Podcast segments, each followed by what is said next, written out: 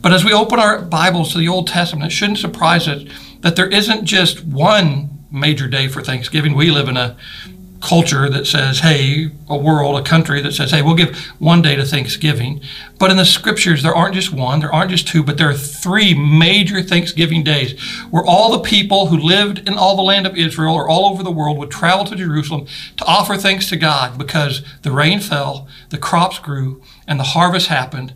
And you had this huge sense of relief that, thank you, God, we have food for another year three Thanksgiving days, three major pilgrimage festivals. And we read about them and we've taught you about them in the book of Exodus. We're going to see them as we continue uh, to go through it all in the book of Leviticus. We're going to do that. Pastor Woldridge started this series last week in Leviticus chapter 23. And we're going to look at these festivals and we're going to see them in the book of Deuteronomy.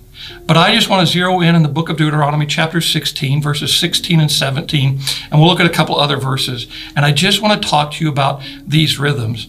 Let's just look at Deuteronomy 16, 16, and 17. It says this Three times a year, all your men must appear before the Lord your God at the place he will choose at the festival of unleavened bread, the festival of weeks, and the festival of tabernacles.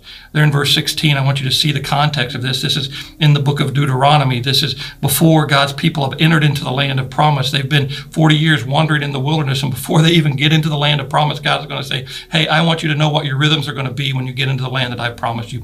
When you're in the place, look what he says, at the place he will choose. We know now from reading the story that that's Jerusalem. They didn't know that then. They just knew that God was going to pick a place, and three times year, the rhythm of their life had to be they were required to show up. There are going to be more festivals that they would go to, but these three, it was required that everybody would show up at the place he would pick.